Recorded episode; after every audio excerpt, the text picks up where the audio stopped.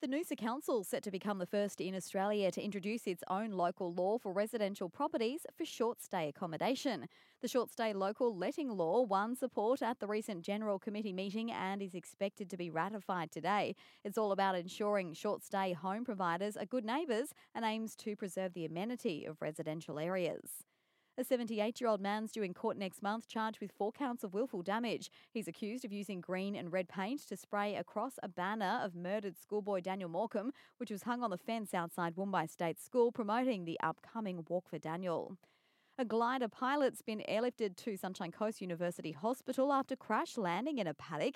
The incident happened yesterday afternoon in the Gympie region. The pilot suffered possible spinal injuries. And the Sunshine Coast is set to dominate at the upcoming Queensland Tourism Awards. We have 21 local businesses that have been nominated as finalists.